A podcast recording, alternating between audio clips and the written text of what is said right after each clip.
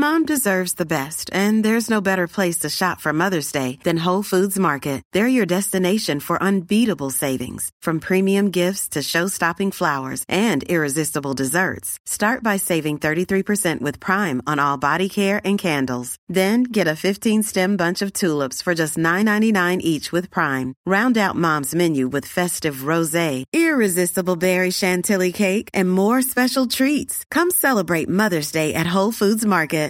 Good morning and happy weekend. This is Mary Mooney from the Oregonian, Oregon Live, and here's a quick look at some of our best stories to keep you informed, entertained, and enjoying Oregon this weekend.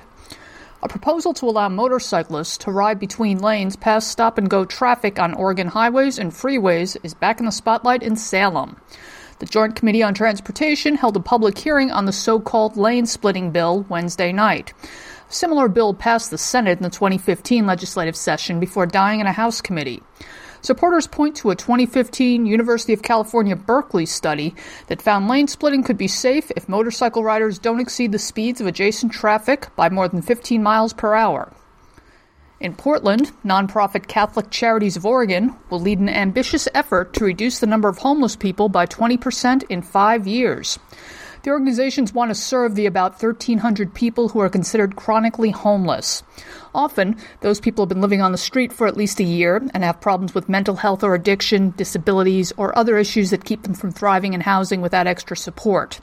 The organizations aim to connect everyone housed through the partnership to physical and behavioral health services within 5 years. And finally, if you're hitting a farmer's market this weekend, food writer Grant Butler has some tips for you.